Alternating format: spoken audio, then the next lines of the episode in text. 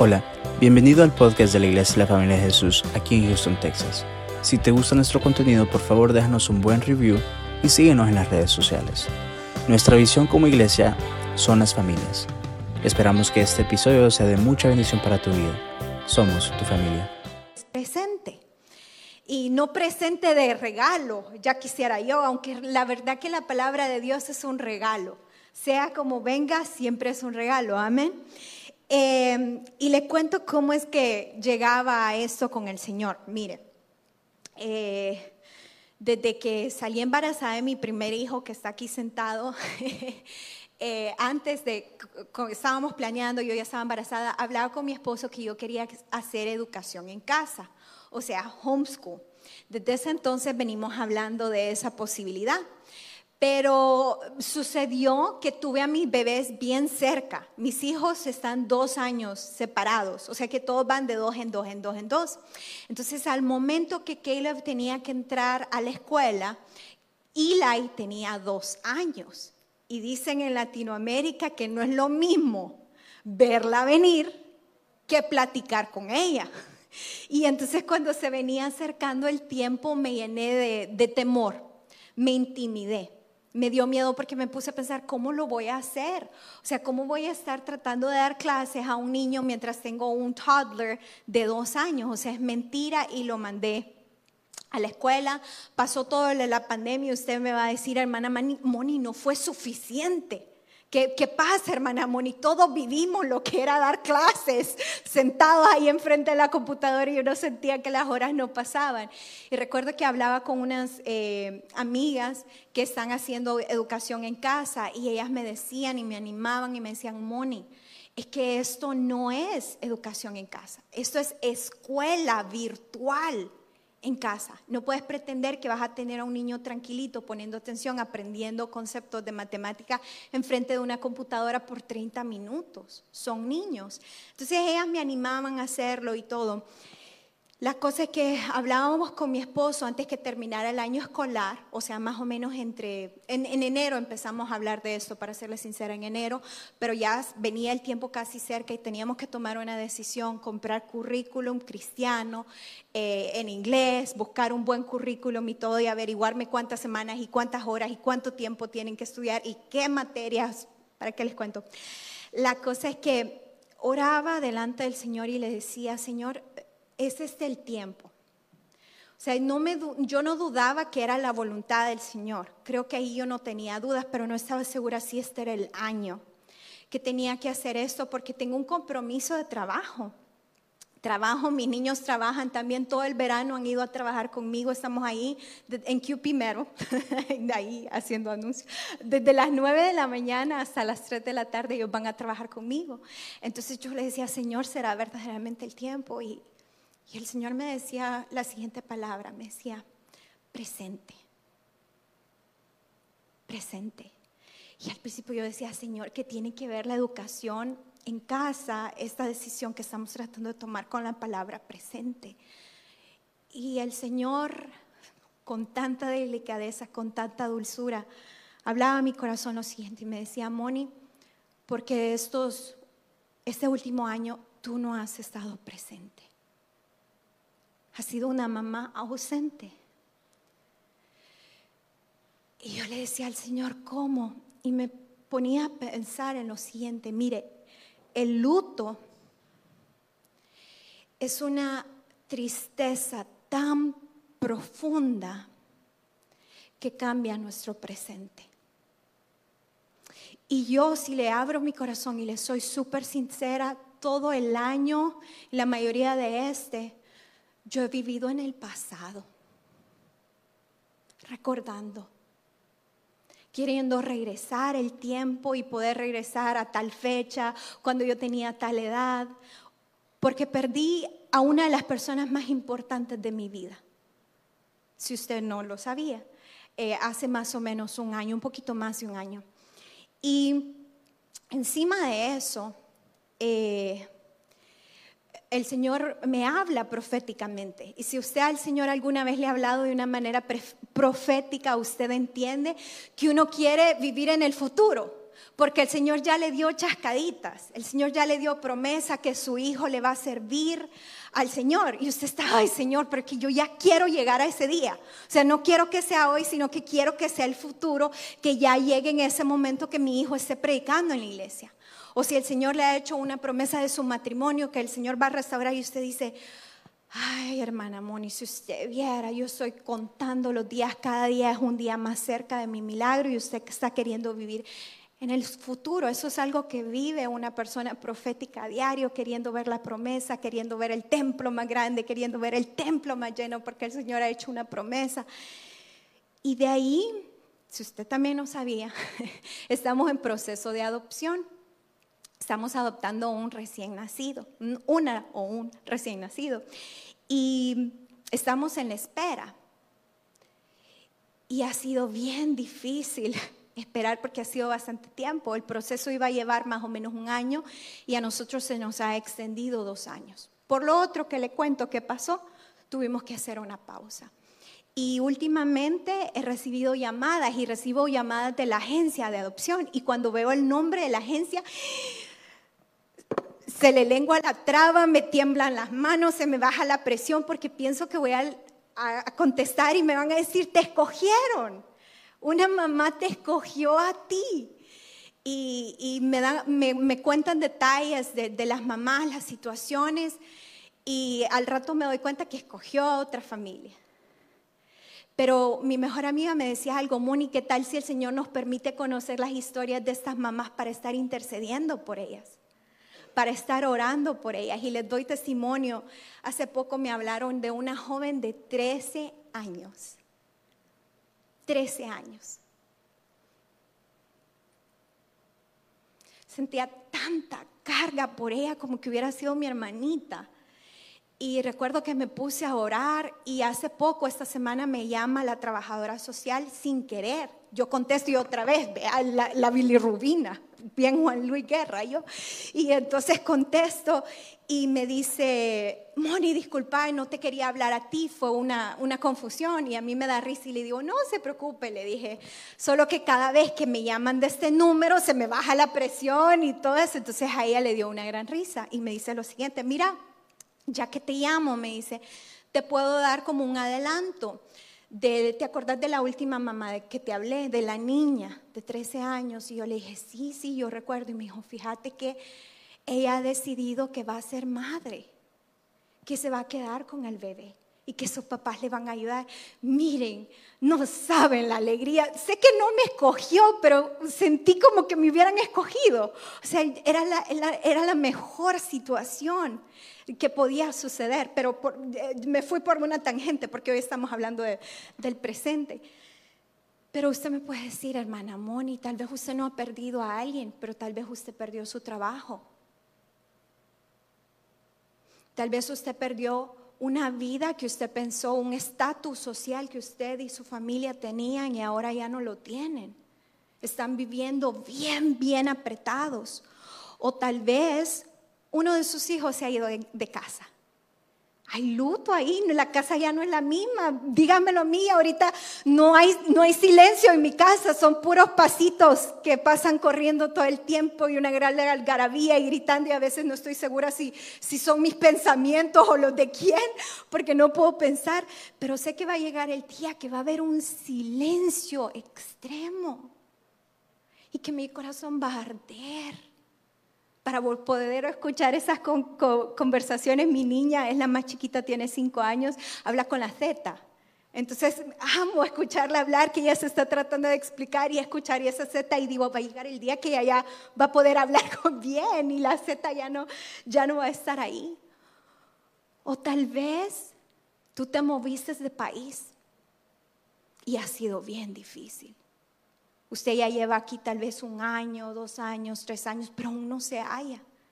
Y hay un luto profundo y usted está como yo constantemente viendo para atrás. Pensando en la Navidad de 1995, que las Navidades aquí no son iguales. O tal vez usted está esperando, como le decía antes. Quieren quedar embarazados. Y son esas pruebas de embarazo que uno dice, hoy sí, hoy sí, hoy sí, porque no, no estoy cabal y nada. No, no sale la otra linita. Yo no sé qué es lo que usted está viviendo, pero lo estamos viviendo juntos diferentes temporadas de nuestra vida. Y el Señor me preguntaba lo siguiente, ¿dónde estás, Moni? ¿Dónde está Brenda? ¿Dónde está María? ¿Dónde está Antonia? ¿Dónde está Nono? ¿Dónde está Evan? ¿Dónde está Ruby? ¿Dónde está Ruth? Vaya conmigo a la palabra de Dios en Génesis, el capítulo 3, versos del 8 al 10 en la NBI. Vamos a leer de primero en la NBI. Génesis capítulo 3, versos del 8 al 10. Cuando ya lo tenga, me dice amén. Dice así, le doy una vez más. Génesis capítulo 3, versos 8 al 10, leo de la NBI. Dice así, vamos a ir frenando. Dice, cuando el día comenzó a refrescar, el hombre y la mujer oyeron que Dios el Señor andaba recorriendo el jardín. Entonces corrieron a esconderse entre los árboles para que Dios no los viera. Pero Dios el Señor llamó al hombre y le dijo, mire, aquí estamos en la parte que Adán y Eva ya pecaron. O sea, el Señor los crea y les dice, no se vayan a acercar, bueno, no, no acercarnos la palabra, no vayan a tomar del fruto del árbol de la vida. Y ellos hacen totalmente lo contrario. Y entonces acabamos de leer aquí que cuando ya empieza a refrescar el día, o sea, a ponerse un poco más helado, no tan caliente, dice que el hombre y la mujer escucharon Dios andaba recorriendo el jardín. Esto es bien hermoso porque Dios, dice la palabra, que Él andaba, se paseaba con Adán en el jardín. Y entonces dice que ellos escuchan que Dios anda recorriendo el jardín y entonces ¿qué hacen? Corren a los brazos de papá. Corren a recibirlo, así como hace su mascotita cuando llega usted al trabajo, cuando, cuando su niño chiquito corre a recibirlo y saltando y haciendo piruetas y no haya que hacer. Hay perritos que hasta se hacen pipí de la emoción cuando lo ven a uno que regresa. Pero dice que no, que Adán y Eva corren a esconderse. Y dice de que se esconden entre los árboles para que Dios no los viera. ¿Usted cree que Dios ya no los, no los había escuchado para ese momento? Dice la palabra que a dónde puedo ir, Señor, y esconderme si tus ojos están sobre toda la tierra. Y entonces el Señor, Dios le hace una pregunta y dice, ¿dónde estás? Esa es la primera pregunta de esta noche, Verania. Juan, ¿dónde estás? ¿Dónde estás? Y entonces dice en el verso 10, el hombre contestó, escuché que andabas por el jardín y tuve miedo porque estoy desnudo. Por eso me escondí. Dice, Señor, te escuché que venías, escuché que andabas y tuve miedo. Hay otra versión que dice, y tuve vergüenza. ¿Por qué? Porque estaba desnudo. Y entonces me escondí. Cuando no estamos en el presente corremos el peligro de llenarnos de miedo. Cuando usted su cabeza solo pasa en el pasado, cuando usted solamente está viendo el futuro y no está en el presente como lo tenía que hacer, ok, Adán y Eva ya pecaron. O sea, eso ya está en el pasado. Para el Señor, Mire qué hermoso esto. Para el Señor eso ya estaba en el pasado. Pero ellos no. Ellos estaban en la vergüenza. Dice, las dos versiones en inglés dice muy presente y siempre presente. Leámoslo juntos para ver qué es lo que dice. Salmo 46, 1. Dice así. Dios es nuestro refugio y nuestra fuerza siempre está dispuesto a ayudar en tiempos de dificultad. En la versión en inglés, cuando dice siempre, pero usted quisiera en algún momento, porque dice en los momentos de dificultad, en el momento que tú necesitas ayuda, en el momento que estás a punto de irte al precipicio, usted quisiera ir a buscar al Señor y que el Señor estuviera en el pasado. En 1995, en la Navidad de 1995. O quisiera que el Señor esté en el presente, con su hijo, en la iglesia ya, ya predicando, en ese momento donde usted necesita al Señor, usted lo necesita presente. Hay una versión en español también que dice constante. Siempre ahí, no titubea, siempre presente, siempre presente. Y decía este señor una frase que me encantaba, decía, no podemos obtener, este señor que lo dijo se llama Richard Rohr, dice, no podemos obtener la presencia de Dios porque ya estamos en la presencia de Dios. Lo que está ausente es la conciencia de ella. O sea, aquí está la presencia de Dios, en su trabajo está la presencia de Dios, en la escuela está la presencia del Señor, con sus niños está la presencia del Señor, en el parque, donde usted esté, la presencia, dice la, la palabra del Señor, que el bien y la misericordia, ¿me qué? Me persiguen. Dice la palabra del Señor, me tienes rodeado por completo. La presencia del Señor está con nosotros siempre. El problema es que nosotros no lo percibimos. el problema es que no tenemos conciencia que Él siempre está ahí. Y entonces usted me puede decir, ok, hermana Moni, ¿cómo practico y me mantengo consciente de la bendición de vivir en el presente y de gozar la presencia del Señor? Porque ese va a ser el punto donde vamos a terminar y donde vamos a, cerrar, por así decirlo. ¿Cómo me mantengo? Mire, es algo que a mí me cuesta bastante, porque quisiera, quisiera estar todo el tiempo con mi papi. Entonces lo único que me quedan son fotos, son recuerdos, son prédicas, son mensajes de texto. y la verdad que no hay nada malo en recordar. No quiero que me malinterprete y que le diga, no, no puede recordar y no puede con cariño y afecto o no puede vivir esperando la promesa porque hay partes en la Biblia que dicen que espera la promesa. Pacientemente, dice la palabra del Señor, esperé a Jehová. Todo eso es bíblico. El problema es no vivir en el presente, estar ausentes en el ahorita. Uno cuando es papá se da más cuenta de lo rápido que pasa el tiempo. De que usted le compró una pijama y le tenía que dar 40 vueltas para que no la arrastraran y cuando siente al mes ya parece que anda con crop top el bebé, vea. O sea, uno está consciente del tiempo. Y decía una vez una mamá, dice, el día de ahora jamás lo vas a volver a tener. Y mi pregunta es la siguiente, ¿qué tan presente estuvimos en este día con nuestra esposa? Yo le soy súper sincera, los días que tenía con mi papi, a veces miro fotos y recuerdo exactamente ese día y realizo que ese día yo no estaba muy presente. Que ese día mi cabeza andaba en otro lugar, en las preocupaciones de la vida, en las promesas, en todo eso. Y, y si pudiera regresar, esa fuera una de las cosas que practicaría, estar más presente. Entonces usted me puede decir, Moni, entonces, ¿cómo hacemos eso? ¿Cómo me, mantengo consciente de la presencia del Señor, pero encima de eso, me disfruto el ahora, cuando el presente no ha llegado, cuando el ayer ya no es hoy. Mire, acompáñenme la palabra.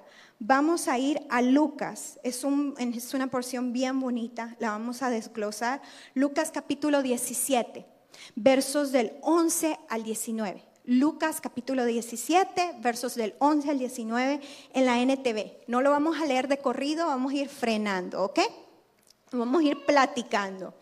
Dice así, mientras Jesús seguía camino a Jerusalén, llegó la, a la frontera entre Galilea y Samaria. al entrar en una aldea, diez hombres con lepra se quedaron a la distancia gritando, Jesús, Maestro, ten compasión de nosotros. Dice que este pedacito que acabamos de leer, que Jesús andaba caminando. Y dice que Jesús llega a una ciudad que se llama Jerusalén. ¿Usted sabe que Jerusalén significa casa de paz? Jerusalén significa casa de paz. Y dice que Él llega a la frontera entre Galilea y Samaria. Samaria significa torre de vigilancia o atalaya. Entonces Jesús llega a la casa de pan y está justo en la frontera de la torre de vigilancia. Y dice así, dice que vienen diez hombres hacia él, pero se quedan a la distancia. Y cuando lo ven, le gritan y le dicen lo siguiente, Jesús Maestro, ten misericordia de nosotros. Y Jesús, eh, bueno, no hemos leído ahí todavía. Y entonces esos hombres se quedan lejos. Yo pienso que se quedan lejos porque la ley judía para este tiempo, alguien que tenía eh, lepra no se podía acercar a otras personas porque era tan contagioso. Entonces la gente que tenía esta enfermedad tenían un campamento separado. Como diga que aquí es la casa y todos los que eran leprosos estaban como más lejos, a un lado. La sociedad no los quería cerca. Y dice estos hombres que ven a Jesús con esta enfermedad y no se acercan, sino que desde lejos, porque era el maestro, tal vez no tienen la, la, la confianza de acercarse, pero le empiezan a gritar y le dicen, ten misericordia de nosotros. Yo me pregunto cuánto tiempo estos hombres habían estado clamando por su sanidad, esperando un milagro, esperando que llegara el momento, porque dice la palabra del Señor que ellos tenían que ir al sacerdote, el sacerdote los tenía que inspeccionar, que no tuvieran ninguna lesión y hasta que el sacerdote los declaraba sanos, entonces ellos se podían reincorporar a la sociedad. Entonces yo me pregunto cuántos años estos hombres venían esperando. ¿Cuántos años estos hombres vivieron en el futuro? Pensando, ¿cuándo va a llegar el día de mi milagro? ¿Cuánto tiempo estos hombres vivieron en el pasado? Recordando a sus familias, recordando la acción de gracias que tuvieron y que ahora no podían tener. Y entonces si seguimos leyendo el verso 14, dice así. Jesús los miró y dijo, vayan, preséntense a los sacerdotes. Y mientras ellos iban, quedaron limpios, limpios, diga, limpios de lepra. Uno de ellos, cuando vio que estaba sano, volvió a Jesús y exclamó, alaben a Dios, y cayó al suelo a los pies de Jesús y le agradeció por lo que había hecho. Ese hombre era samaritano. Entonces dice que estos hombres le gritan a Jesús y le dicen, Jesús, Señor, ten misericordia de nosotros. ¿Y qué hace Jesús? Le dice, son sanados. Le grita de regreso y le dicen, vayan al sacerdote. O sea, regresense. Usted se puede imaginar que usted va al doctor con una condición y le dice, mire doctor, fíjese que me pica, me ha dado una sarna en el brazo, yo que uno va pensando que el doctor le va a dar un ungüento, le va a dar una pastilla o algo así. ¿Se puede imaginar usted ir a ver a su doctor y que su doctor le diga, regrésese, váyase de regreso a su casa o váyase donde su pastor? A usted no le va a dar cólera más ahora lo que cobran los doctores. Va a decir, gasté todo esto, vine aquí, el viaje, la gasolina, y, pero dice que Jesús les dice, regresense, vayan al sacerdote, pero miren lo interesante que sucede. Dice que estos hombres hacen caso, se dan la vuelta y empiezan a caminar. Esto es algo de fe decir, bueno, ¿qué irá a pasar? Tal vez cuando me vea el sacerdote, entonces ahí voy a ser limpio. O tal vez yo sí me voy a ver las lesiones, pero la demás gente no me las va a ver. Yo no sé, o sea, no sé qué era lo que iban imaginándose, pero iban caminando en fe pensando que tal vez algo iba a suceder. Y dice que cuando iban caminando, cuando iban en el camino, ¿qué sucede ahí? Quedaron limpios en el camino quedaron limpios. Pero aquí está la parte más hermosa. Porque dice que en el camino quedan limpios. ¿Y cuántos? Los diez. Los diez quedaron limpios, pero dice que uno de ellos se dio cuenta. No dice que los diez, no dice que cinco, no dice que diecisiete. Uno estaba presente solamente uno, porque uno se da cuenta que está limpio. Y me daba cuenta de lo siguiente. Las circunstancias pacíficas y estables pocas veces generan gratitud. O sea, cuando todo está bien, cuando todo es color de rosa, fíjese que a veces no somos agradecidos nos volvemos prepotentes y pensamos que nada ni nadie nos puede tocar. Pero es en las situaciones inestables, donde no hay paz, que a veces lo que brota, no todo el tiempo, pero a veces lo que se genera, tenemos la oportunidad de, de generar gratitud. Y es la gratitud la que invita a la paz. Es la gratitud que trae la estabilidad. Y entonces dice aquí que estábamos leyendo que este hombre se regresa. Eh, cuando, cuando, uno de ellos vio que estaba sano, se vuelve a Jesús y le dice, empieza a alabar al Señor, empieza a decir, alaben a Dios. Y cayó al suelo a los pies de Jesús y le agradeció por lo que había hecho se empieza a alabar al Señor, empieza a agradecerle, empieza a decirle, a besarle los pies y a decirle gracias, gracias, gracias por lo que tú hiciste, por la palabra que me, que me diste. Que este hombre era samaritano. O sea que encima de la lepra, usted sabe que los judíos y los samaritanos no mucho, ¿verdad? Porque los samaritanos eran medio. O sea, eran mitad judío y otra mezcla. Entonces los americanos y los judíos no se llevaban muy bien. Había como cierta roce. Pero ese hombre era un samaritano, venía de una nación que es una torre de vigilancia.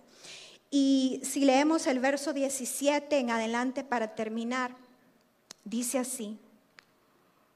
Jesús preguntó, ¿no sané a diez hombres? ¿Dónde están los otros nueve? Ninguno volvió para darle gloria a Dios excepto este extranjero. Y Jesús le dijo al hombre, levántate y sigue tu camino, tu fe te ha sanado. Entonces el Señor le dice, ¿qué ondas? O sea, la, matemática no me funcionó, sané a 10, ¿verdad? Y me imagino que el otro haber dicho, sí, saneaste a 10, pero ¿cómo es eso que solo regresó uno? Y después el Señor dice, se refiere a él y le dice, levántate, sigue tu camino, tu fe te ha sanado. Y yo me quedo preguntando, ¿qué le habrá pasado a los otros nueve? ¿Habrán quedado verdaderamente sanos? ¿Les habrá regresado la lepra? La Biblia no nos dice, o sea, podemos hacer conjeturas e imaginar lo que pasó. Puede ser que la misericordia de Dios es tan grande y Él es tan bueno que dijo que sean sanados, pero ¿sabe qué? Perdieron la bendición de la lección que está en esta historia. Y la lección es que cuando nosotros somos agradecidos, nos plantamos en el presente. Podemos ver nuestra situación actual y decir, Dios de maravillas, tú eres un Dios bueno Tú eres un Dios santo. Es cierto que ahorita mi situación tal vez no es la situación más ideal, pero puedo recordar en ese día cómo tú me sacaste del desierto. Y lo harás otra vez. Lo harás otra vez. Entonces, mis amados, por lo general casi siempre empezamos, cuando me toca predicar, Yo le digo que digamos que llevamos todo pensamiento cautivo, está en Corintios, llevemos todo pensamiento cautivo delante de la presencia del Señor. Lo interesante es que tú llevas, yo llevo todo pensamiento cautivo delante de la presencia del Señor. No es al revés. Mis pensamientos no me cautivan a mí. Porque una profunda soledad, un profundo dolor, ese sentimiento, esos pensamientos, si nos cautivan, nos pueden llevar a lo más profundo del Seol. Es por eso que en esta noche, amada iglesia, es tan importante estar presentes. Tal vez tu situación no es la mejor y puedes pensar, hermana Moni, yo quisiera que ya pasara el año. Este año ha sido horrible, ha sido terrible. Estás esperando una promesa, como te decía antes. Pero yo te invito en esta noche, si tú te quieres levantar ahí donde estás, vamos a orar.